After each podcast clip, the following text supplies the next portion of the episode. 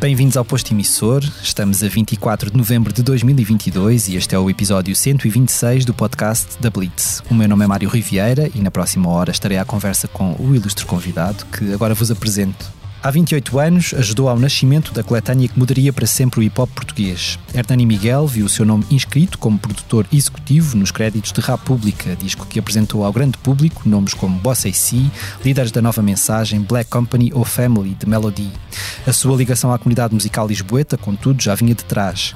Figura emblemática da noite de Lisboa, cidade a que chegou em meados dos anos 60, oriundo da Guiné-Bissau, Hernani Miguel deu a cara por bares como Rock House, Lábios de Vinho ou Targos, no Bairro Alto, tendo feito amizade com músicos como Zé Pedro, Rodrigo Leão ou Miguel Ângelo.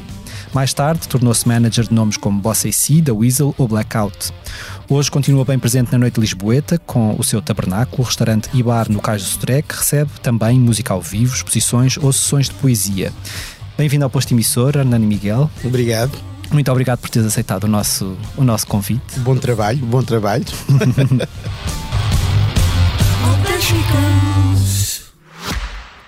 Francisco, é um prazer estar aqui consigo. Se descobre a si próprio como poeta?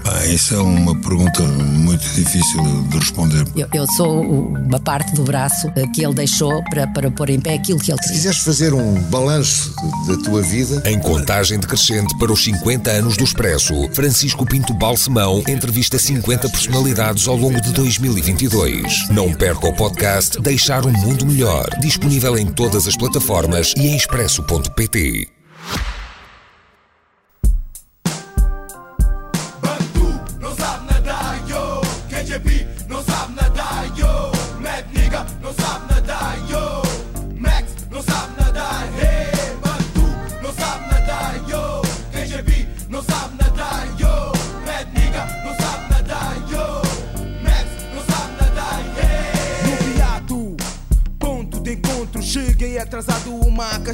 Eu começo logo pelo assunto que nos traz aqui, que é o Rap Pública, que agora conhece a sua primeira edição em vinil e vai estar pela primeira vez também disponível nas plataformas de streaming. Como é que surgiu a ideia há quase 30 anos de fazer este disco? Eu a primeira coisa que me apetece dizer é dar os parabéns ao AC, aos Black Company, aos Family, Zona Dread, Líderes de Nova Mensagem, Funky D. Assim como também ao Mândio, ao Marinho, ao Henrique Amaro e ao Rui Miguel. Uhum.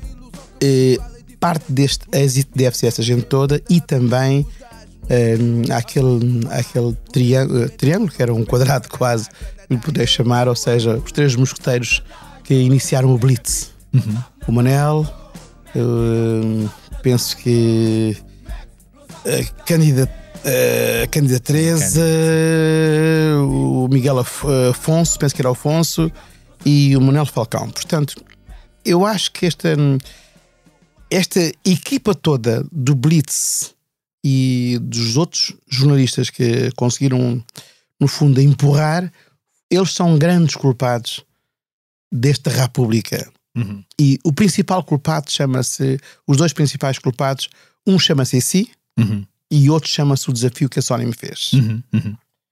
Ou seja, eu estou no meu bar e chega-se o Teatro Faden, e porque eu estava sempre a ouvir hip-hop e não só, e disse-me, pá, temos uma ideia, gostávamos de fazer um projeto de rap. E eu disse, está bem. E depois, pá, tu é que devias de encabeçar isto, porque tu é que conheces e as pessoas. E eu, está bem, pronto, tudo bem, aceitei. Entretanto, falei com o meu sobrinho, não é sobrinho... consanguíneo, mas é mesmo como se fosse o meu sobrinho, porque tem uma família que é provavelmente das famílias que eu conheço, que não conheço um único ser da família que não seja artista. Uhum. Então, a família Firmino, todos os artistas, de mãe, pai, sobrinhos, tios, é tudo artistas. E chego ao pé dele, vi ao pé dele há muitos anos. E esse Firmino já era Bossa AC ou ainda não era Bossa AC? Não, ainda não era. Não era, mas já era um gênio, já se percebia mesmo isso, na altura. E eu chego ao pé dele e digo-lhe, AC, não, Ângelo, que é o nome dele. Pá, há uma ideia que é esta, temos que a pôr em pé. E ele olhou para mim e disse, eu posso ajudar. Eu disse, eu sei que podes ajudar. Porque eles já nesse tempo faziam umas festas que tinham um grande movimento de hip-hop, uhum, ou rap, neste caso. E então traz-me alguns nomes. E traz-me muito mais nomes, não é? E eu fiquei contente com os nomes, porque entretanto falo de novo com a Sony e digo à Sony que tenho alguns 14, 16 nomes. Eu sei, pá, isso é muito. É demais. Isso é demais, temos que fazer só 6 temas. Isso está bem, 6 temas é pouco também, 12 temas seria o melhor. 6 projetos, então, e ficámos pelos 6 projetos e começou aí. E agora, voltando a ti em específico, como é que o hip-hop aparece na tua vida? Quando é que tu começaste a tua ligação? O hip-hop aparece muito cedo, porque eu fui sócio de ao seu tempo, das pessoas, de uma das melhores lojas de venda de discos de que este país alguma vez teve, chamada Contraverso, que era de um amigo meu, o Zé da Guiné, de Luís, e como é que ela se chamava? Os nomes agora é fantástico, 28 anos depois é muito interessante, mas vamos chegar lá daqui a bocado. E então eles eram, um deles era meu sócio, portanto eu tinha acesso a coisas que quase mais ninguém tinha. Aliás, nesse tempo 90% dos jornalistas iam buscar lá discos, portanto era muito fácil ter uma ligação muito grande com o hip-hop. O hip-hop enquanto consumidor e enquanto manager de um bar, não é? Bar esse que, por sua vez, tinha imensa gente que gostava de música. E antes do Rap Pública, na verdade, obviamente já havia essa festa, mas não havia grandes ecos do hip-hop em Portugal. Não havia ninguém a fazer profissionalmente nada disto. Não, de forma nenhuma. As editoras ainda não apostavam em nada. As editoras não apostaram. Isto da Sony, a gente hoje diz que foi uma aposta. Se olharmos bem, foi uma experiência, não foi uma aposta. Se fosse uma aposta teriam investido o que não investiram ali, portanto não foi uma aposta. O General, os Da Weasel, os Mind the Gap já faziam alguma música nessa altura, mas na verdade ainda não havia nada assim. O General D, o General D já tinha feito qualquer coisa, e ele ainda nos Black Company, né? Porque ele começa nos Black Company, mas depois faz uma coisa a solo, e depois também foi uma figura primeira do movimento, porque deu a cara. Ele era e é uma pessoa excelente, mas era muito jovem e tinha o sangue, como se costuma dizer, o sangue muito quente, e tentou defender as causas que ele acreditava, e muitíssimo bem. E o projeto dele era um projeto de intervenção também. E na verdade, estávamos a falar dos Black Company. Os Black Company saem de Almada, não é? Que sempre foi considerada a grande meca do rap em Portugal. Não bem da Almada, mas da Zona Sul. O que é que havia na Margem Sul? Se nós olharmos para a história da música, vamos por exemplo, à Motown, vamos a Louisiana, vamos para Cabo Verde, ou seja, nas zonas mais pobres e nas zonas que no fundo são mais fustigadas e que são abandonadas mesmo, a criatividade vem sempre ao de cima. Vem sempre. E então era ali. Porque eram provavelmente as pessoas que estavam mais próximas do que se passava no movimento musical. E então a partir daí começaram a beber e começaram a debitar, não é? Penso eu. Estes projetos todos que vocês acabam por levar até este Rap Pública, eu suponho que nunca tivessem estado num estúdio de gravação. Como é que as coisas decorreram? Nunca estiveram, e acho que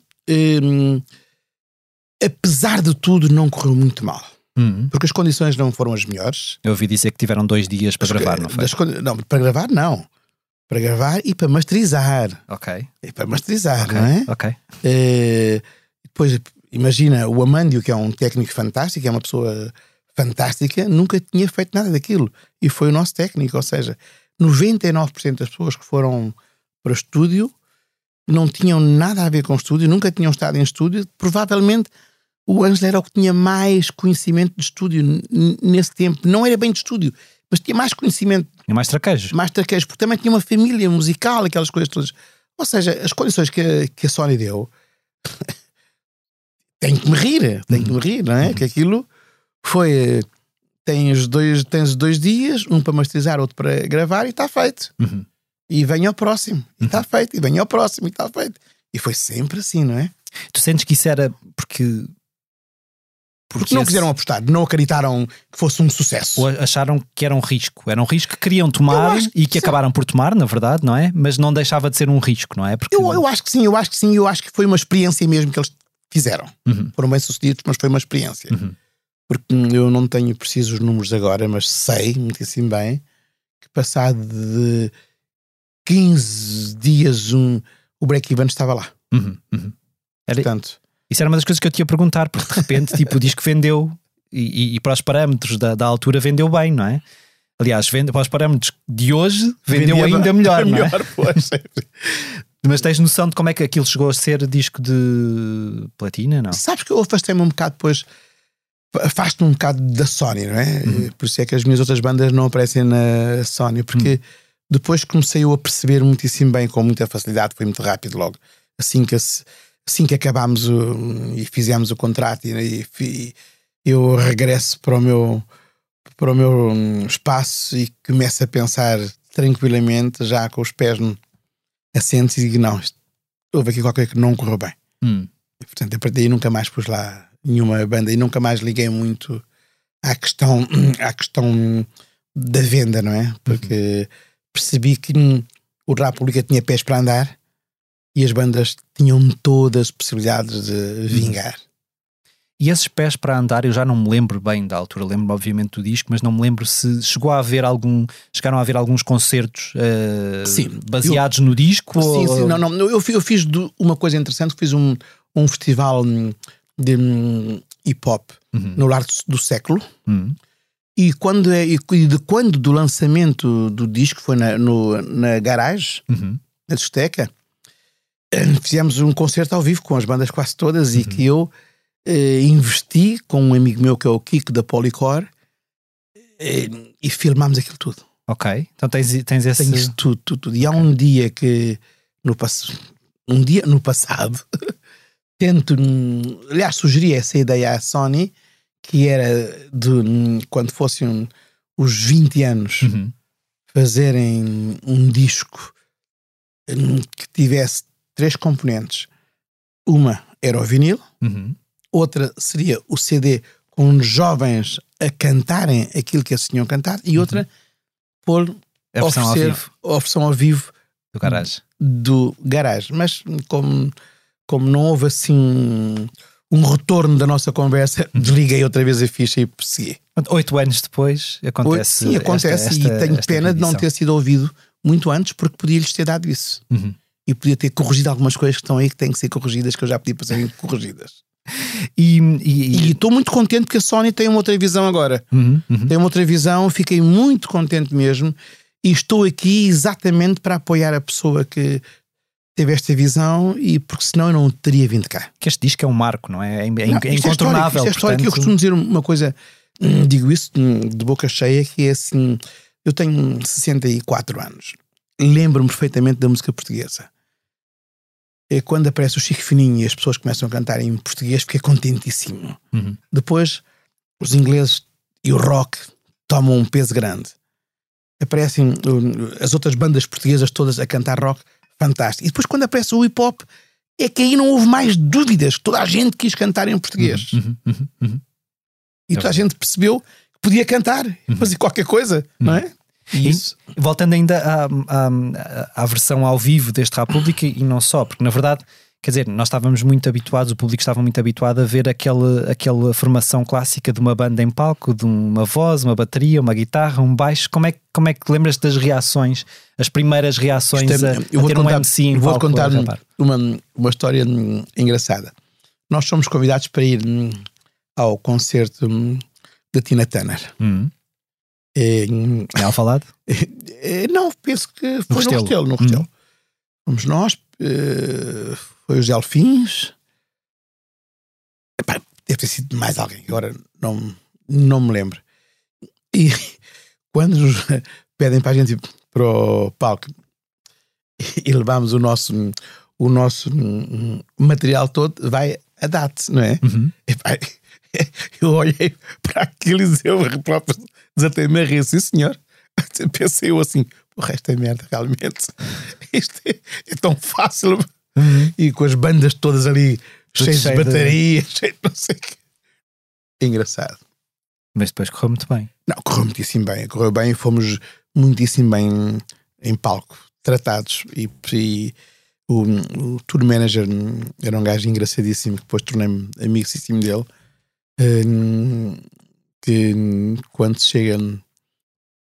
Estamos a falar de tour manager da Tina Turner, não é? Uhum. Não, propriamente não é uma pessoa qualquer. Sim. Chega-se ao pé de nós e pergunta, então o que é que vocês precisam? Nós não precisamos de nada. Não precisam de nada. Peçam tudo o que quiserem. Mas peçam mesmo. Mas escrevam tudo. Tudo que vocês escreverem, terão. Se não escrever, não têm. Não tem. Pô, chama-me. Mas o que é que se passa? A tua banda não precisa. Não querem isso, que não querem isto. Não queremos. Queremos águas e queremos sumos e não sei o que. Ele desatou-se a rir e foi-se a rir. É óbvio que ele depois mandou Black Labels e mandou umas coisas assim do estilo, mas achei piada porque foi... Ele ficar estupefacto pelo facto daquela banda. Também é normal, nós éramos pequenos, muito pequenos. Sim. E ali olhávamos para a Tina Turner e eu próprio, que era o mais velho, vi ali um monstro ao pé de mim, não é? Fiquei assim, pô, será possível isto? E da parte das rádios, houve alguma resistência a... Não, as rádios por acaso foi quem teve... As rádios... Não, a imprensa teve uma abertura fantástica. É que isto que eu falo aqui sobre o Blitz é uma coisa que... Quem quiser comprovar pode ir atrás à história e procurar os Blitz e ver. Um apoio incondicional, mas incondicional mesmo. Nós tudo o que aparecia de hip-hop, rap, não sei o quê, o apoio estava lá sempre. O Blitz foi uma coisa que nunca deixou cair e se o hip-hop chega ao ponto que chegou ao seu tempo, muito se deve. E depois, por arrasto, vêm os outros. Porque depois começam a ver resultados e depois começa só a ouvir uma frase que é não sabe nadar, que até no Parlamento falavam, os putos falavam, toda a gente falava daquela história, era inevitável que nós sabemos como é que é a imprensa, não é? A imprensa vai aonde lhe interessa. Era aí que eu ia chegar, porque quando tu ouviste, suponho que te lembres da primeira vez que ouviste o nadar, não é? Tu tiveste logo a noção que aquilo ia ser o estrondo. Eu tive uma sorte incrível, porque eu, como tinha um bar, e então levei uma maquete e no meu bar pus aquilo a tocar à tarde.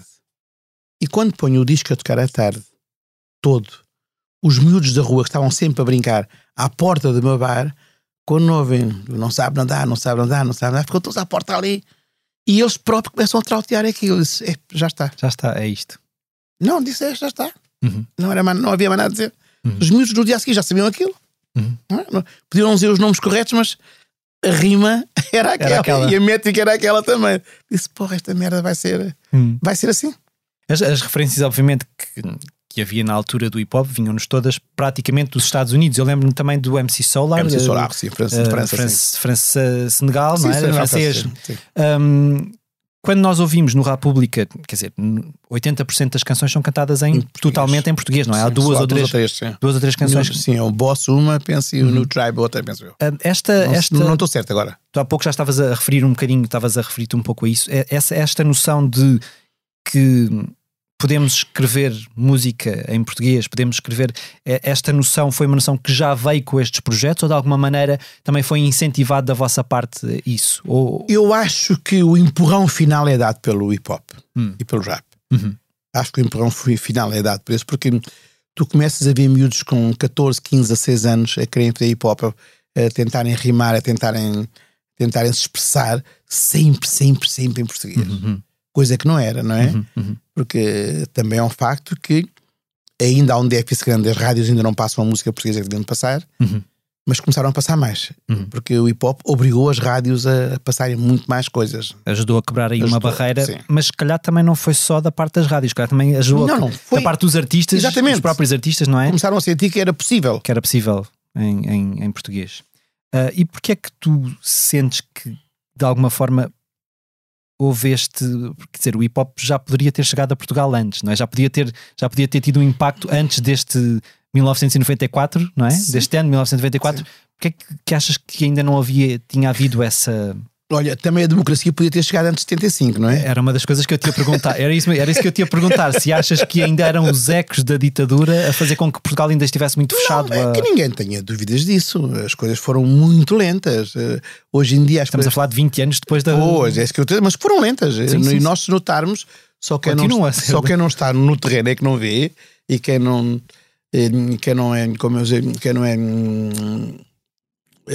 quem não sente na pele as coisas não se pronuncia, mas ainda estamos, é uma democracia jovem, que ainda há muitos cinzentos, e que ninguém tenha dúvidas que o poetas e eles comem tudo, não deixam nada, portanto estão aí, não podemos adormecer, não podemos subestimar, porque também estão aí, mas é assim, a luta continua como terá que ser, não é? Porque ainda hoje, se repararmos bem, e a gente podemos falar da televisão, podemos falar das rádios, podemos falar do parlamento, eu não vejo presença preta. E não venham cá dizer a mim que os ingleses têm mais pretos do que temos nós. Não venham cá dizer a mim que os ingleses têm mais história com os pretos do que tem Portugal. Portanto, não é por aí. Portanto, algo não está bem ainda. Mas temos que lutar. Essa representação nos meios de comunicação, na verdade, tu sentes, se calhar, e são sempre... Eu lembro-me que eu acho que o próprio Dino Santiago já nos disse isto uma vez, que é tipo, chamam muitas vezes a mim, quando eu se calhar nem sou a pessoa mais indicada para falar sobre determinados assuntos. O Dino Santiago... Porque é que continuamos a não dar espaço? Porque é que continua a não haver esse espaço? O que é que tu sentes? Eu já cheguei. Eu devo dizer que eu sou amicíssimo de Dino Santiago, portanto, o que eu vou dizer não é nada que ele não saiba. Gosto imenso dele. Eu costumo até brincar com os meus africanos todos que eu digo que eu sou um afro-europeu. E o Dino Santiago é um euro-africano. Brinco com isso. Mas o que eu sinto é que é assim... E vocês também sabem que as oportunidades não são para todos. Porque se fossem muitos mais de vós que também habitam em Trás-os-Montes e que habitam noutros sítios, teriam mais possibilidades e não são. Portanto... A sociedade está feita de uma forma que vai manipulando as pessoas. E há pessoas que são mais manipuláveis umas do que as outras, não é? E depois tem muito a ver com a vivência que tu também tens, com a experiência que tu tens, com o mundo que tu tens. E eu tive a felicidade de viver na Baixa Chiado, a minha vida toda. Cruzar-me com gente de todas as raças e credos. E há coisas que eu nunca admiti. Nunca mesmo... nas minhas escolas por onde eu andei era sempre o Hernani Miguel. E isso tudo criou-me também algo que para mim foi importante, foi entrar sempre de peito feito, sem receio, sem medo, sem nada. E depois vivi na cidade. Como é que tu podes pegar um miúdo que vive no gueto, que chega à cidade, ele não tem à vontade, não tem hábitos, tem receio, percebes? Só aqueles que são mais atrevidos é que entram. Claro. Porque isto faz parte. A tua experiência vindo para Portugal se calhar teria sido muito diferente se não tivesses vivido ali, absolutamente. Mas isso não é, isso é uma daquelas coisas que é assim, perguntas a toda a gente que cresceu na Baixa Chiado, entre o Camões e o Rossio, pois não é só isso, repara, eu joguei e criei amigos no Casal Ventoso, joguei e criei amigos na Mosgueira, joguei e criei amigos na zona de Chelas, na Marvila, sei lá, eu sou um alfacinha, mas um alfacinha enraizado mesmo, de gueto, não gueto, bairro, não bairro, porque eu frequentei todos os sítios. Portanto, tenho esse privilégio de entrar em qualquer sítio da nossa cidade de Lisboa com a vontade com que estou aqui contigo. Sentes-te em casa em todo lado. Absolutamente. E isso é uma coisa que não é fácil. Claro. Ou seja, os meus projetos todos que tenho feito, e um com o meu saudoso amigo Zé da Guiné, que talvez tenha sido o projeto que revolucionou a cidade noturna, nós fizemos porque éramos gajos ousados. Senão ninguém faria naquele tempo. Como não fizeram. Nós não tínhamos dinheiro e levávamos lá as bandas, lá a tocar tudo o que vocês possam pensar dos anos 90 foi lá tocar, não é? Levávamos lá Cabrita Reis a expor, levámos lá N de pessoas que não tínhamos dinheiro, éramos miúdos atrevidos. E falávamos com as pessoas e as pessoas acreditavam. Portanto, isto também aconteceu quando foi do Rap Pública. Porque a partir do momento em que me dizem tens de ser tu, ou podes ser tu, ou queres ser tu, eu disse, queres, sim senhor. É um projeto meu. E a partir daí, as minhas bandas e o movimento de música negra toda em Portugal passou todo por mim, excetuando o do Norte, não é? Que tinham bandas fantásticas que na altura não entraram no Rap Pública porque eu não os conhecia também, e porque para mim era muito mais fácil, estando em Lisboa, tendo a margem sul quase toda, e alguns daqui de Lisboa era muito mais fácil, atendendo ao tempo que eu também tinha para fazer o álbum. O Norte naquela altura era muito mais longe de Lisboa do que é agora, não é? Na verdade. Os Banda Gap era uma grande banda. Sempre gostei deles imenso. Só que não houve hipótese, pronto. E agora, dando um grande salto para o presente, como é que tu vês o hip-hop hoje em dia? Que projetos é que te puxam mais? Não, eu não quero individualizar, porque vou-me esquecer de muitos. Mas tenho tido o privilégio de ter tido muitos jovens que mandam maquetes via o iPhone, mandam músicas de Cabo Verde, acredita? E angolanos, ou seja, o hip-hop tuga é muito forte, muito forte. Tens muita gente a escrever e a fazer coisa. Agora podes gostar ou não gostar. Claro. Uns são mais radicais, outros são menos radicais. Claro. Uns são mais, como eu lhes chamo, mulherengos no seu hip-hop, e outros são menos. Mas tens muita coisa boa, Eu neste momento, se tivesse que fazer um outro álbum, teria muito mais dificuldades. A hipótese de um Rap Pública 2 não... Eu lancei, foi recusada, mas eu como nunca desisto, Aliás, eu até cheguei a inventar uma hipótese de fazer um Rap Pública 2 sem se chamar Rap Pública. Ok. Mas depois achei, não, deixa-me estar quietinho porque não faz sentido. Mas hoje, se eu pensasse como penso hoje, teria feito. O que eu acho engraçado nisto, e é interessante tu teres dito que o hip-hop português é muito forte, porque nós, se olharmos para, se calhar, os grandes nomes do hip-hop norte-americano neste momento, aquilo que eles fazem está quase nos antípodas daquilo que se fazia, porque, quer dizer, o hip-hop nasce de um grito de revolta, de falar de injustiça, e se calhar hoje em dia aquilo que nós ouvimos os Drakes e outros rappers a fazer tem muito mais a ver com outras questões. Se calhar também é um rap mais mulherengo, não sei, ou o que quer que seja. Como é que o que é que tu achas que manteve o hip-hop português ainda com essa... Não, porque eu acho que não chegou à idade adulta. Ok. E o facto de não chegar à idade adulta permite-lhes... Os jovens são rebeldes, não é? E eles são rebeldes. Porque depois, do outro lado, quando tu falas dos Drakes e não sei o quê, ali já é money talk. Ali já não estão a fazer hip-hop. Já não é só rap mulherengo, também é rap de muito dinheiro. É dinheiro, esqueçam lá isso. E quem estiver a pensar nisso, anda a dormir, não é? Um ano depois de nós no Rap Pública ouvirmos os Zona Dread dizer "só queremos ser iguais", um retrato bastante direto de situações de racismo, foi criada em Portugal a campanha "Todos Diferentes, Todos Iguais". Tu sentes que as pessoas naquela época perceberam a mensagem daquela campanha? Não. Só o movimento. E quem estava em redor do movimento. Essa frase é uma frase intemporal. E todos estes anos depois, se calhar ainda não entendemos essa mesma frase. Não. Aliás, e basta olhar, se quisermos ser honestos, vejamos o movimento LGBT. Como é que é? Só queremos ser iguais, mais nada. Entre todos. Portanto, as pessoas não podem fingir que não veem, que não sabem, não querem. Era isso que eu ia... Quer dizer, passados todos estes anos, nós continuamos a ser confrontados com todos estes ismos, e fobias, racismo, xenofobia, tudo o que seja. Nós não deveríamos já ter avançado mais? Em 30 anos quase que passaram do "todos diferentes, todos iguais". O que é que... Porque, na verdade, eu já perguntei isto a pessoas e a várias pessoas, e algumas delas dizem: acho que até avançámos muito para aquilo que eu estava à espera que avançássemos. Meu caro, em que lado é que tu...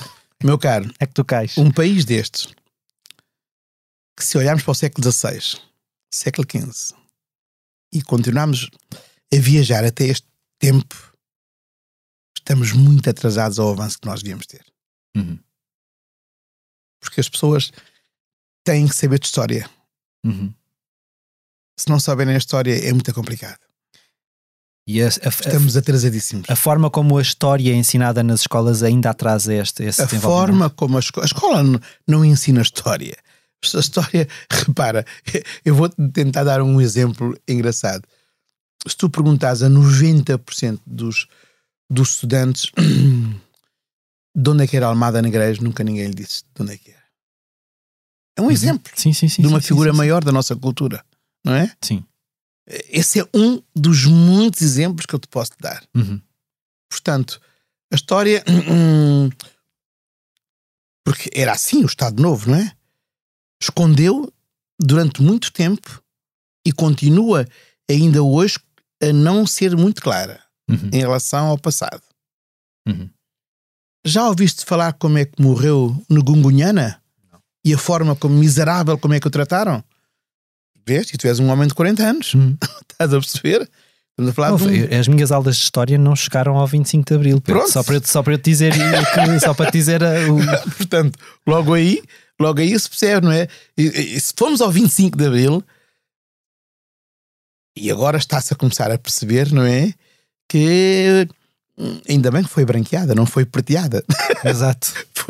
Tu chegas a Portugal em 1965. 65. Não é? Como é que foi? Tu lembras-te desse primeiro dia que cheguei cá, lembro-me perfeitamente. Cheguei cá, nunca tinha visto tanta luz na minha vida. Vim de barco, fiquei a olhar para a cidade a noite inteira, até de manhã, porque nunca tinha visto tanta luz. Foi um dia impactante. 7 anos. Ok. Venho da África, vejo tanta luz, fiquei a olhar para aquilo, como que é isto aqui? Não sei o que é que pensei, mas que fiquei a noite inteira, lembro-me de ter ficado a noite inteira a olhar para a cidade. E ainda chegas num período, quer dizer, ainda faltavam quase 10 anos para... Não, e ainda por cima fui morar para o pé, a 100 metros da Antónia Maria Cardoso, não é? Eu com 13 anos sabia, com 12 anos sabia muito bem onde estava.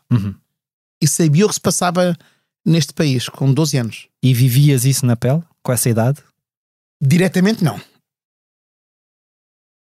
Mas com 12 anos, mas vivia. Quem mora a 100 metros, 200 metros, é normal... Claro. E como é que entras no mundo da noite? Qual é que foi o teu primeiro trabalho? Foi no Bairro Alto? Olha, o mundo da noite tem a ver com a escola, porque eu comecei a pôr música e a fazer excursões e a levar gente para aqui e para lá e a fazer DRPs num bar que foi o Bar da Revolução do Bairro Alto, que era o... Isso por volta de que ano? É isso que eu vou... 82. Ok. 82. Porque o Bairro Alto teve uma coisa que as pessoas, pouquíssima gente sabe, aliás, estão-me a pedir agora para eu fazer um livro sobre as minhas memórias do Bairro Alto. O Bairro Alto começa. O novo Bairro Alto começa com um bar chamado Barbarella. Era o primeiro bar na Rua da Atalaia, que era um bar friendly.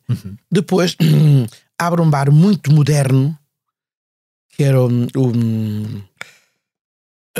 mais tarde foi o Jukebox, antes disso... Não, era Jukebox mesmo. Foi o Jukebox. Abriu o Jukebox... Isto numa altura em que o Bairro Alto ainda era visto nada, um pouco... Não tinha nada. Havia prostituição, não era? Tipo, eu lembro-me que a primeira vez que eu fui ao Bairro Alto, a minha mãe falar-me ainda... O Rock House, quando abre, há um bar de rock manhoso, mas era um bar de rock, que era o Suc. Ok. E o Rock House abre, muito modernista... vanguardista mesmo, não é? Com duas atitudes distintas, uma com matinés, e então o Rock House tinha a vantagem que todas as semanas chegavam discos novos. E aquilo parecendo que não foi um boom. E nesse ano abre o Frágil também. Ok. O Frágil deve abrir no verão, sensivelmente, não me ocorre agora bem, e abre também a seguir um outro bar chamado Artis. Mas já havia a Ocarina, que era um bar de gente de esquerda. Tinha um bar muito engraçado, com música ao vivo e com tapeçarias e selagem. Ou seja, eu quando começo a fazer as festas na Rock House, percebi que estava ali o caminho do bem. E foi para onde eu fui. E o que é que... Assim, eu já li... algumas coisas que disseste sobre o Bairro Alto hoje em dia e da desilusão que tu sentes de... O que naquela altura, porque quer dizer, era um centro de criatividade em Lisboa, não era? O que é que se vivia nessas... Repara, que ambiente é que se vivia nessa altura que depois se perdeu e como é que ele se perdeu? Nós tivemos a felicidade de sermos uma geração que, repara, se tu se pensares muito bem e se parares assim, Pedro Capitão Reis, Julião Sarmento, Pedro Portugal, sei lá, os Rodrigos Leão da vida, os Madre Deus, os chutes e pontapés, tudo parava ali. Ou seja, Depois falamos de cinema, tens uma série de cineastas ali, de arquitetos, tens uma série de arquitetos, de modelos, tens uma série de gente ali. Depois tens os papassordas, tens o Frágil, tens o Targos, tens o Mahjong, tens... Ou seja, tudo agentes culturais fortíssimos. Uhum. E com muitas tribos distintas. E isso faz com que o bairro alto seja um bairro alto forte. Uhum. Forte, intelectual e também muito, muito, muito fechado. Atenção, porque havia... Era uma bolha, não é? Era uma bolha. Mas havia coisas interessantes que era... Tu se fosses... se gostasses de rock, ias para um lado. Havia clichês. Ou seja, as tribos estavam divididas. Mas estavam todas ali. E suportavam-se e conviviam umas com as outras. Porque tanto que é que quando nós abrimos as longas noites, ou as noites longas, a discussão é para quem quiser, não é para mim... Começámos a ter toda aquela tribo do bairro alto lá, tudo misturado. Depois começa a acontecer o quê? É moda, é interessante. O Manuel, eu venho-me embora, o Manuel Reis vem-se embora, o Mário Duarte vem-se embora, e começa a vir nova gente para o bairro alto. A nova gente que vem para o bairro alto traz uma outra atitude. E não era uma atitude tão esteta como era a nossa, e é normal. E os miúdos começam a vir, magotes, cervejas mais baixas. Pronto, e não havia, e deixou de haver conceitos. Isso faz com que, pronto, seja o que é hoje. E depois ainda por cima mal gerida com uma presidente de junta que é uma pessoa que não ouve ninguém, com a sua assessora também não ouve ninguém. Pronto, é o que temos. E como é que tu começaste então a cruzar-te aí com o Zé Pedro e com o Zé Leonel e com aquelas figuras todas? Era mesmo... Olha, o Zé Leonel e o Zé Pedro, essa gente toda parava na Rock House. Eu conheci o Zé Leonel em 82.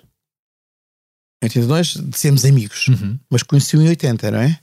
O Zé Leonel parava lá e paravam eles todos, porque era o espaço. E depois, entretanto, abre também um outro espaço que as pessoas se esquecem de mencionar, que é importantíssimo, o Rock Rendezvous.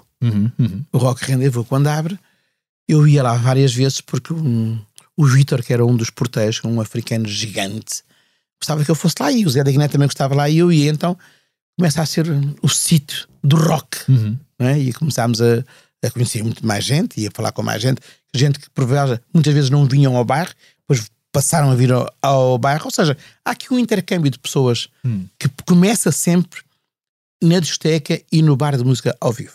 E com o António Variações, chegaste a cruzar-te? Cruzei-me no café-concerto. No café-concerto cruzei-me sem ser... Porque o António Variações depois tem uma questão interessante. O António Variações, quando abre, toda a gente sabe, não é? Quando abre o salão dele, o manicure dele foi um sócio meu nos Lábios de Vinho, que era o Pedro Lata. Pedro Lata, que foi um dos grandíssimos ERPs, que o famoso, ilustre e fantástico Pedro Luz teve no Alcântara Mar. Mas antes disso, tinha sido RP também no bar da Rosa Maria, que é o bar onde tudo passa, que é o Trumps, e foi meu sócio. E portanto cruzámos com ele várias vezes lá. Então, na verdade, o teu percurso também passou, porque também foste RP de vários sítios. Vários sítios, não é? Foi. Porque dava-me algum gozo, percebes? Porque o gozo que eu que tinha quando as pessoas reconheciam é falar com as pessoas. Mas... Eu gosto de falar com as pessoas, gosto de estar com as pessoas, e isso, parecendo que não, é uma forma muito simples de tu poderes estar com as pessoas. E que também me ajudaram muito no Rap Pública, porque eu punha o disco a tocar muitas vezes e as pessoas opinarem. E isso foi sempre uma das coisas que fiz e continuei a fazer com as bandas todas, não é? Hoje, a imagem que eu tenho é que os anos 80 e os anos 90 foram anos bastante intensos, bastante loucos também. Aliás, nós, quando falamos daquela... epidemia das drogas duras em Lisboa, tipo anos 90, tu viste muita gente a perder-se para essas vidas? Muitos, mas muitos mesmo. Não posso quantificá-los, mas... Perdeste muitos amigos na altura? Sim, absolutamente. Não posso quantificá-los, mas serão mais de 20 ou 30. Não amigos, mas pessoas com quem eu lidava regularmente. Mais de 20 ou 30 anos. E era fácil resistir a todas essas tentações na altura? Sabes que o fácil ou o difícil, não sei, depende de cada um. Claro. Todos nós temos uma forma de encarar as coisas e de olhar para as coisas, e eu só posso falar por mim, não é? Claro. Porque, não sei, todos nós temos alguma fraqueza. Tu foste manager também de várias bandas, incluindo os da Weasel. Certo. Como é que tu vês este regresso dos da Weasel aos palcos? Estiveste no Nós Alive este ano? Tive. Nem podia faltar, não é? Eles até, para já, são os meus irmãos, uns dos meus irmãos mais novos. Depois, eu não sei se haveria tanta gente que acreditasse quanto eu acreditei que eles iriam voltar. Quando eles acabaram, tu sempre pensaste que... Não, eu disse isso. Não, eu disse e comentei com muita gente isso. Isto, o tempo vai sarar uma ferida... A ferida vai curar e eles são jovens e vão perceber que ainda têm tempo de voltar ao top. Uhum. E felizmente fiquei contente. Em homenagem a isso fiz um jantar onde eles apareceram todos. Uhum. Fiquei radiante. Fui ver, achei que foi um concerto muito bem preparado. Um concerto que eles perceberam exatamente que tinham que estar àquele nível e como eles sempre foram fantásticos. Tu acompanhaste-los em que fase do percurso deles? A fase do percurso deles foi desde que a Ian Sung esteve na banda até, e depois a Ian Sung saiu. Uhum. Foi no primeiro mesmo, uhum. No princípio mesmo. Uhum. Primeiro álbum é comigo ainda. Uhum. Os primeiros álbuns, 3. E como é que tu viste, quer dizer, de repente eles explodiram de uma maneira que tornaram-se uma das maiores bandas portuguesas, mas não é? Percebi... Independentemente do género, independentemente... Não, mas isso era fácil de perceber, sabe... A história também disse, é uma história engraçada que eu não sei se vou ter, mas vou ser muito rápido. Eu faço 2, 3 concertos com os da Weasel e tento ligar e tento conectar comigo o AR. E o AR sempre a escusar-se para aqui e para lá. E há um dia que eu marco uma reunião com ele. Aliás, ele marca uma reunião comigo e eu vou ter com ele. E quando estou lá à espera dele, marcámos, não sei se foi às 11 ou se foi ao meio-dia, já não sei. E eu detesto esperar, como não faço esperar ninguém. Eram 11h10, ele não tinha chegado, eu vim-me embora. Ele liga-me, então não esperaste? Não espero, porque o meu tempo é o meu tempo, o teu tempo é o teu tempo e tu fazes o que tu quiseres. Então quando é que falamos? Vais falar ao meu bar se quiseres. Foi exatamente o que eu lhe disse. Chegámos a bar, está bem, vou ver os da Weasel, está bem, vou ver. E então houve um concerto que ele foi ver, que foi ali junto no Cais 42 ou Cais qualquer coisa. Pá, os dois, eles fizeram um concerto fantástico, trouxeram aqueles putos todos da Almada, aquele encheu aquela merda toda. Os gajos com as bandeiras que os gajos gostam de com o símbolo da Doninha, que foi um concerto. O homem, o AR, não me interessa dizer o nome que não faz sentido, que ainda está aí. Ficou, epá, isto é uma grande banda. Depois, mas andas a dizer que há uma grande banda há muito tempo. O teu presidente já te tinha dito para tu vires ver isso, porque eu sei que ele tinha dito isso. Eu nunca te quis dizer isso, mas eu sabia que ele já tinha dito, epá. Então, e agora? Então, começámos aí. Fez. E depois dos da Weasel houve os Blackout também. Eu lembro-me perfeitamente de ter ouvido a voz da Kika Santos e de ficar... eu nunca tinha ouvido aquilo em português, não é? Aquela sonoridade. E lembro-me de achar que aquilo estava muito à frente daquilo que se fazia na altura. Mas de repente eles acabaram por ficar pelo caminho, não é? Mas é perfeitamente normal. Eu vou explicar porque é uma coisa que pouca gente sabe porque é que os Blackout acabaram, mas eu vou contar-vos. Não devia te contar, mas vou contar. Os Blackouts estavam um bocado à frente porque eles viviam em Inglaterra. E então, eram 2 portugueses e arranjaram uma banda de suporte de 4 ingleses. E havia aquele movimento na altura fortíssimo, não é? Dos incógnitos e coisas assim. E eles quando vêm com a banda. Até de coisas mais pop, como os M People ou o que é que... Exatamente. É? E gravam cá, fazem 1, 2 álbuns. E depois, como acontece, se olharmos para o Ike Tina Turner, são os nossos Ike Tina Turner em Portugal, marido e mulher, namorados, zangaram-se e ao zangarem-se a banda acabou. Pronto, aqui está a explicação. Isso. Mas era exatamente isso, não houve aqui outra coisa, porque se aquela banda não acaba, ainda hoje era uma banda de sucesso. Uhum. Porque aqui é super criativa. E canta um vozeirão, caraças. Sim. Eu estou a chateá-la e, bom, vou dizer uma coisa aqui em primeira mão. Ela vai voltar. Pronto. Estamos à espera dela. Ela vai voltar porque eu estou ali a massacrá-la e ela já me disse que sim, vai voltar. Eu vi, tu chegaste a ter uma banda, tu também participaste na banda? Uma banda? Nunca. Não? Não, não. Nunca te fugiu o pé para aí? Nunca sentiste? As minhas bandas são os irlandeses, os Scots irlandeses. Tenho muitas bandas. E nunca sentiste esse chamamento da música? Não, não, sabes que eu sou um audiófilo, gosto imenso de ouvir música, tenho uma boa aparelhagem, gosto muito de música, gosto muito de estar com pessoas. E aquela história de... Se tu me perguntaste se eu era capaz de tocar algum instrumento, eu creio que sim, mas não, nunca me puxou. Prefiro ter o meu prato, os meus pratos. Tens um disco, tenho um disco, convida amigos, vamos ouvir música atrás lá. Como os putos antigamente, gosto daquilo. Mostra-me lá coisas novas que eu vou-te mostrar coisas novas. Mas em vinil, não tragas em CD. CD não. Está fora. E MP3 ainda menos. Não, isso nem pensar. Old school é old school, não é? E como é que, na verdade, como é que a música surge na tua vida? Tu lembras-te das primeiras coisas que ouviste na vida? Lembro. Os primeiros artistas que te... Lembro, assim, ao vivo, a primeira banda que eu vi ao vivo foram os Genesis. Mas musicalmente lembro muito bem do What Is Ready. Desde miúdo.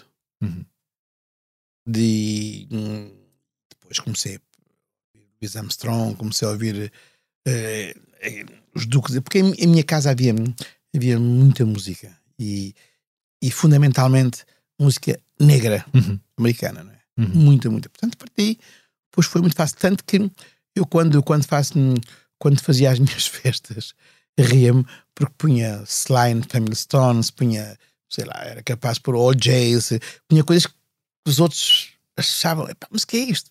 Depois lá punha uns Queen para fazer um bocado. Ok, pronto, aqui está. Pronto, e era um bocado assim, gostava muito de disco, não é? Esse funk então, é muito, muito assim. Estávamos a falar há pouco do Bairro Alto, entretanto saíste do Bairro Alto para o Cais do Sodré, eu acho que por volta do ano 2000, mais ou menos. Não, quando saí do Bairro Alto. Ainda foste para Barcarena? Não, eu estive em Barcarena, não, Bairro Alto não é Barcarena, Bairro Alto. Barcarena, fábrica. Sim, fui eu que abri a fábrica da Pobre em Barcarena. Depois o meu grandíssimo amigo José Pinho da Ler Devagar estava a sair ali de cima do Bairro Alto e disse-me, pá, estou à rasca, não tenho sítio para pôr a Ler Devagar, calma lá que eu vou tentar arranjar. Falo com outro amigo meu que é o Folgado, disse, pá, Folgado, temos que arranjar um espaço para o Zé. Então conseguimos falar com o administrador e... da LX Factory, o Queiroz, e o Queiroz disse, pá, está bem, sim senhor, vamos lá. Então levo o Zé Pinho para Ler Devagar e estou lá 1 ano e meio, 2 anos a dar-lhe apoio. No entretanto há um espaço em frente que eu abro um bar que sempre sonhei, que era um bar de funk. E é assim a passagem pela LX. E depois chegas ao Cais do Sodré e depois daí quando saio do LX retorno ao Castelo, que eu já tinha estado no Castelo nos anos 70, como diz que joga, 75, 76. Estive lá, era eu na altura, no Atlântico, era o Mário Dias no Jamaica, era o Vítor Fernandes no Tóquio, era o Orlando Leite no Shangri-La. E curiosamente nós fomos as 4 pessoas que àquele tempo musicalmente começámos a mudar aquilo. Demorou quase 30 anos a mudar. Demorou muito tempo a mudar, porque começámos a pôr coisas que não se punham lá. O Mário com aquele registro muito forte e assertivo do reggae, o Vítor Fernandes rock, que não saía dali, muitíssimo bem, o Orlando Leite uma cena mais pop e muito étnica também, e eu uma cena mais funk, jazzy, na altura. E como é que tu vês o Cais do Sodré hoje em dia? Eu pergunto isto porque na verdade estávamos a falar há pouco daquele viveiro de criatividade que era o Bairro Alto e de repente se calhar esse epicentro passou para o outro lado. Onde é que tu consegues identificar o sítio onde hoje em dia se encontram, quer dizer, as novas gerações de músicos e de poetas e de tudo aquilo que tu viveste no Bairro Alto na altura nos anos 80 e 90, onde é que essas pessoas, onde é que esses criativos se reúnem hoje? Há algum sítio em Lisboa onde tu encontras essa... Meu caro, eu acho que Lisboa cresceu.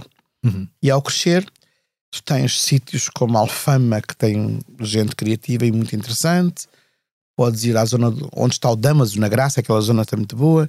Vais ali aos Anjos e a Arroios, tens coisas fantásticas, sei lá, o Castré tem algumas coisas interessantes, o Beato também, o Beato tem muitas coisas interessantes, ou seja, não há uma concentração, está espalhado pela cidade. Isso por um lado é bom. Isso é ótimo, não é bom, é ótimo, é ótimo.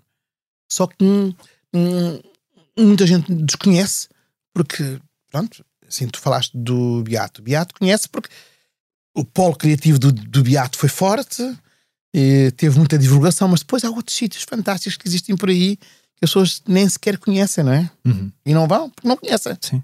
Então, há uma rua que eu acho uma rua fantástica, que é a Rua Verde, que, pela atitude que eles têm, fantástica, fantástica. As pessoas não conhecem, deviam de conhecer aquela rua, deviam de ir ali mais para a Rua Verde, a Rua da Silva, aquelas ruazinhas ali. Depois há comércios que aparecem ali e porque eu não quero falar só da noite, e não falo só da noite, falo de toda a envolvência que as ruas vão tendo com novas ideias, com novos projetos. Funciona muito assim bem. E como é que tu vês toda esta evolução da tua cidade nos últimos anos, este boom a que nós assistimos do turismo, tudo aquilo que vem com isso, até uma certa descaracterização da cidade que se fala muito, não é? Como é que tu vês, assim, tem obviamente prós e contras, não é? Tu achas que a balança está a desequilibrar muito? Não, a balança está muito desequilibrada e foi muito mal defendida. Mal defendida por quem decide e por quem manda. Ou seja, eu vou arranjar aqui duas figuras interessantes. Uma são as planadas e a outra são as lojas. Eu não posso ter na mesma loja, por exemplo, na Rua do Ouro, 14, 15 lojas que vendam o mesmo artigo. E então, quando estamos a falar de artigos portugueses que não são feitos em português, são feitos na China. Eu não gosto disso. Não posso ter na Rua do Ouro só essas lojas e depois não tenho mais nada. Portanto, da mesma forma, como também não acho muito simpático, também não me parece que seja bem, tu teres esplanadas. As esplanadas são para as pessoas estar sentadas, nem para as pessoas estar em pé. Esplanadas que só servem pessoas em pé. Portanto, há uma acumulação de gente. Da mesma forma como também não gosto nesta cidade que os senhorios tenham a facilidade de porem pessoas com 60, com 70 anos fora de casa porque querem fazer um Airbnb ou querem vender o prédio assim. Para um turista que chega cá, o Gold compra e depois faz o que quiser ali, faz um hostel, faz whatever. Também não gosto. Também não gosto que a nossa cidade não tenha, por exemplo, a possibilidade de fazer, como sempre fez, os santos populares até às horas que são, porque os turistas estão lá a viver. Eles não gostam de santos populares, querem que aquilo feche à meia-noite e depois... Algumas juntas na qual eu estou inserido, Junta da Misericórdia, tem um déficit grande, grande de liderança. É uma senhora que é líder que devia ter vivido no tempo do outro senhor.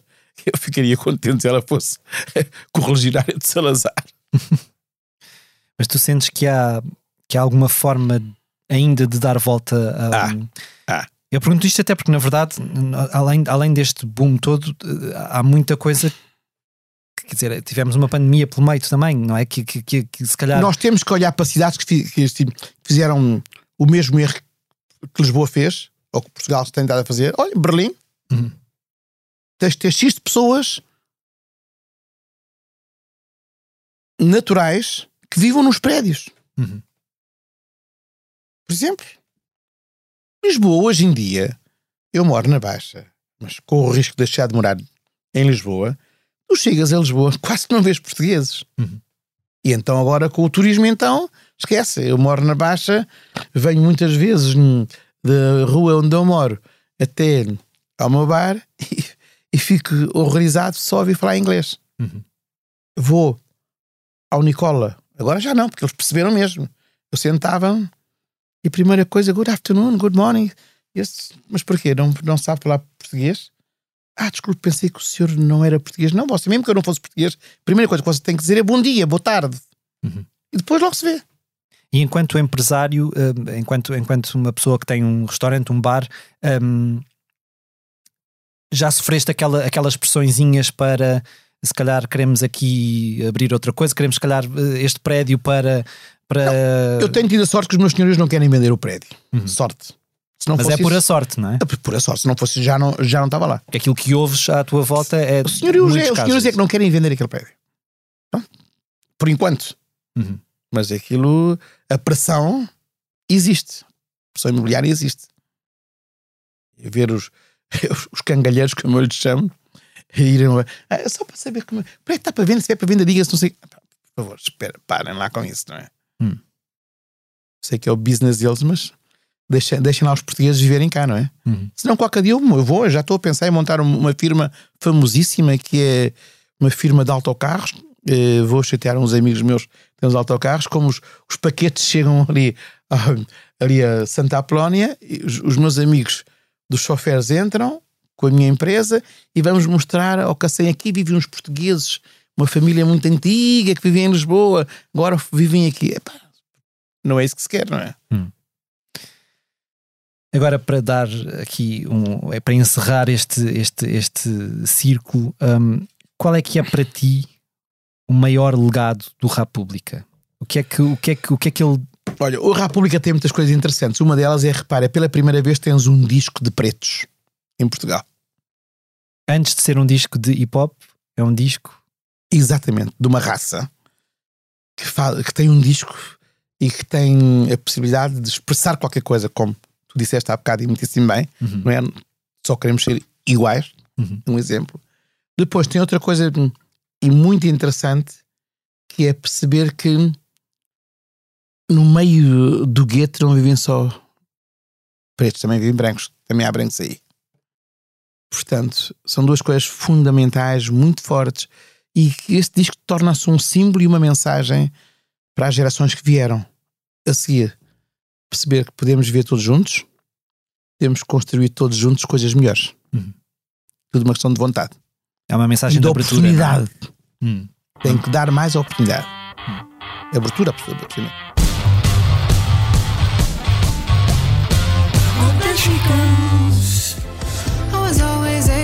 Write my way out. Song always made sense to me. Now I find that when I look down, every page is empty. There is nothing to describe except... Um dos assuntos que marca esta semana é o arranque das confirmações para os grandes festivais de 2023. O primeiro a chegar-se à frente foi o Mel Calorama, que esta quarta-feira anunciou de rajada 9 nomes para a segunda edição, que decorre nos dias 31 de agosto e 1 e 2 de setembro no Parque da Bela Vista, em Lisboa. Aos cabeças de cartaz Arcade Fire e Florence and the Machine juntam-se Foles, Matronomy, Capitão Fausto, Dino de Santiago, The Blaze, Rita Vian e Emil and the Sniffers. Os primeiros 1000 passes são colocados à venda nas lojas Mel esta quinta-feira a preço de amigo, 125€, exclusivamente para quem comprovar que marcou presença na edição deste ano do festival. A venda geral arranca na próxima segunda, 29 de novembro, estando o passe à venda por 145€. És frequentador de festivais? Sou porque eu gosto de saber o que se passa, mas só fico por Lisboa, não saio de Lisboa. Mas sou várias vezes me querem, aliás, eu tenho tido a sorte de me convidarem para vários festivais fora de Lisboa, mas eu lamento imenso, mas depois de grandes tours que fiz, não me tiram de Lisboa com facilidade. Só que está no meu canto. Absolutamente, o meu canto é grande. Na semana em que arrancou o Campeonato Mundial de Futebol, no Qatar, é também impossível passar ao lado da polémica escolha do Emirado para a competição desportiva, especialmente devido ao incumprimento do país árabe em matéria de direitos humanos. Uma série de músicos que aceitaram atuar no contexto do Mundial foram arrastados para essa polémica. Depois de Dua Lipa, Rod Stewart e Shakira terem recusado somas avultadas, artistas como Robbie Williams ou Maluma já vieram a público defender-se das acusações de branqueamento das violações de direitos humanos. O artista britânico, que atua a 8 de dezembro no evento Qatar Live, disse que seria hipócrita não ir e que se boicotarmos isto, temos de boicotar o mundo todo e depois ninguém vai a lado nenhum. Por seu lado, o colombiano Maluma, que dá voz a Tucotaka, o hino oficial do Mundial, ao lado de Nicki Minaj e da cantora libanesa Miriam Fares, abandonou uma entrevista televisiva a meio, apelidando o jornalista de mal educado depois de ter sido questionado sobre a sua presença no evento desportivo. Declarou que não pode resolver as violações dos direitos humanos no Qatar e que foi ao Mundial para se divertir e desfrutar da festa do futebol. Eu sei que tu jogaste futebol quando eras mais novo. Sim. Como é que tu vês esta questão? Boicotar ou não boicotar? Eu por acaso tenho uma opinião muito interessante, no meu ponto de vista. Eu acho que se temos que ir, vamos, mas temos que nos fazer notar que fomos e que somos e que temos dignidade e que não concordamos. Porque eu acho que neste momento está a acontecer algo muito bem feito, que é a contestação está lá, está a ser visível, não é surda, porque há pessoas que tiveram pulso, os próprios iranianos, não é? Portanto, está-se a gerar aqui um movimento muito forte e é importante que as pessoas se manifestem. E qual é o melhor palco para se manifestarem? É lá, porque toda a gente vê. Ainda hoje, penso que foi a seleção alemã que eles não deixaram transmitir, usado, sim. E eles tiveram um manifesto que saiu em todo lado. Ou seja, eu acho que tem que ir, tem que se manifestar, sou contra mesmo, tem que se manifestar. É pena que aquele ninho de vibras dos Blatas e dos Platinis e aquela gente toda, pá, tivesse sido tão baixa, aquilo foi vendido para provavelmente para limpar qualquer imagem do Qatar. Provavelmente não. Foi para limparmos, mas já que estamos lá, temos que contestar.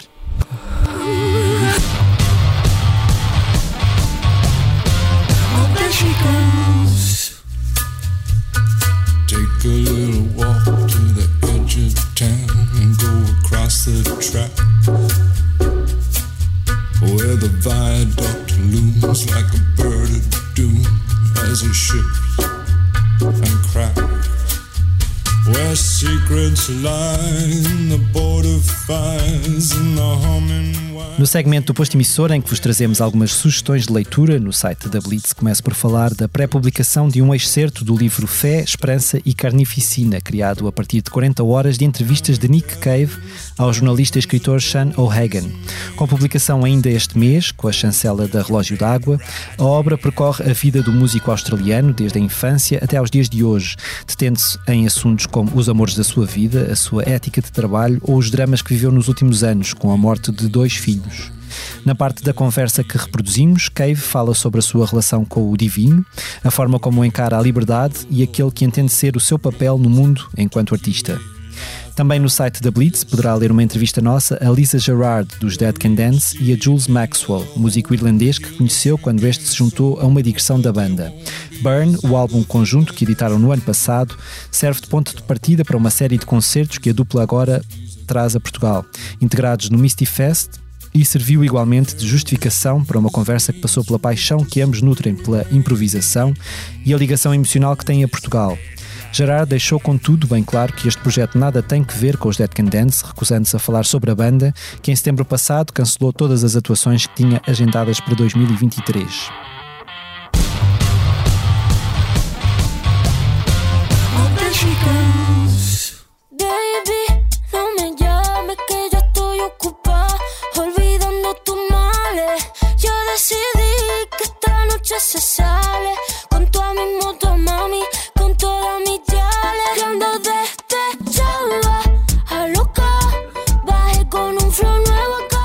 Na agenda dos próximos dias, destaca o Festival Superboc em Stock, que regressa à Avenida da Liberdade em Lisboa esta sexta e sábado e conta, entre outros, com concertos de Ana Moura, Pluto e David Bruno no primeiro dia e Sudan Archives, Céu ou Papillon no segundo.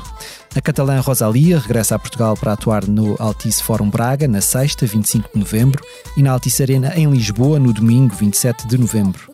Antes disso, já esta quinta, o alemão Gentleman sobe ao palco do Coliseu de Lisboa e Teresa Salgueiro canta no Convento de São Francisco, em Coimbra, apresentando-se também a 30 de novembro no Teatro Sá da Bandeira, no Porto. Os Porridge Radio atuam no Centro Cultural Vila Flor, em Guimarães, na sexta, tocando no sábado no Superboc em Stock. Igualmente no sábado, 26 de novembro, António Zambujo passa pelo Fórum Municipal Luísa Todi, em Setúbal, os Ornatos Violeta tocam no Teatro das Figuras, em Faro, e os Três Tristes Tigres no Teatro de Vila Real.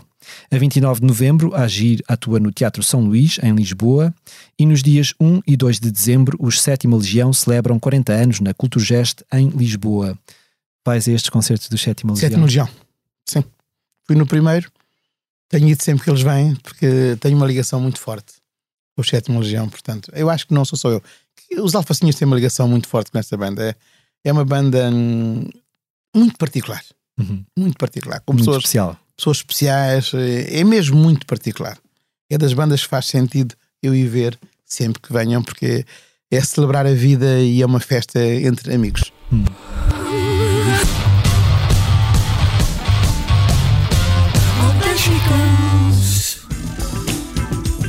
Comecei o meu discurso sobre esta grave situação. Será como um estaladão e ao mesmo tempo um empurrão. Queremos implantar este estilo em Portugal, mas o português tem medo de ser radical. Não! É a resposta a este estilo, mas como é possível se a maioria nem sequer ouve LNM? É sinal de muita, muita raça. Queremos ajudar a pôr um fim nesta farsa. Tenho atitude nesta vida rude e sempre lutarei para que isto tudo mude. O que se diz ser o rap, pois eu hoje na rádio... E encerramos assim mais um posto emissor. Agradeço ao Hernani Miguel de novo por ter estado aqui connosco. Os temas de abertura e conclusão do posto emissor são da autoria de Legendary Tigerman. Eu sou o Mário Riviera e a edição multimédia esteve a cargo de João Luís Amorim. E terminamos, como é hábito, com uma leitura do nosso convidado. Vamos ver se consigo fazer o que tu queres, Bruno. Então vamos lá. Toma os meus braços para abraçares o mundo. As crianças são a razão da nossa, tua luta. E as flores da nossa evolução, o meu delírio e o meu mundo serão sempre as crianças. E a autoria? Do meu grandíssimo líder Amílcar Cabral.